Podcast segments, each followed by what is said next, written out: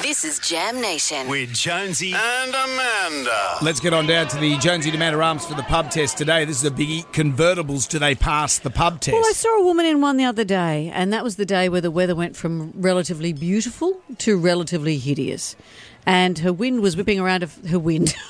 her hair was whipping around her face. It was absolutely freezing. And I thought, even on a nice day, I don't like a convertible because your hair gets messed up, you get sunburned, know why? it's noisy. Why? You're not an enthusiast. You're not a car enthusiast. You're one of those people that buys a car. I just want something that gets me from A to B. Well, then You're wouldn't, not they, an wouldn't that be enthusiast. someone who you'd think that a convertible would suit that person because they just want to enjoy the elements? No, an enthusiast. A convertible is for an enthusiast. Ca- the enthusiast cars are V8s, uh, two doors, m- convertibles. That's for enthusiasts. Vintage cars. They're enth- motorcycles. They're enthusiasts. All right. Oh, Well, so you're not an enthusiast. Y- Your experience with a convertible is you had a boyfriend that had a Mini Moke. I didn't see. I didn't see that as a convertible. But- Well, it, It, is a had conver- plastic windows and doors. if you don't mind, I just love that story of you and your ex-boyfriend. we went to the airport to pick up my mum, and she sat in the back. So she's with a- come to the big smoke. oh, she was in Brisbane. She's she come didn't down. live in a tent. She's come down from Came down to Brisbane. see me. She was sitting in the back. It was pouring with rain. Sitting in the back with her suitcase on her lap Yeah. as we tried to fold the doors down around her.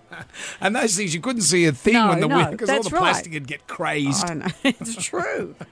and you'd be crazed inside Well, I'm picturing though a convertible of one of those you know lovely show-offy cars with the top down. with the warm wind in your hair. Well, how do you feel about convertibles? Do they pass the pub test? Oh, in this sort of weather, they sure do. Driving down the street, the beautiful sunshine. Yes, they sure do. They certainly do. I had a few feared spiders in the past, and the, the temperature changes as you go up and down hills. The, the smell of flowers in spring.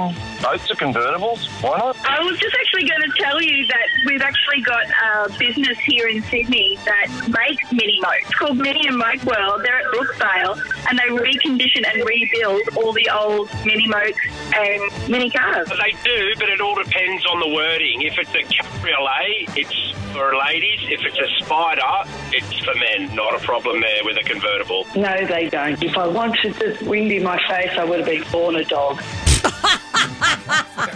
No mini moke from you, from Mini Moquel.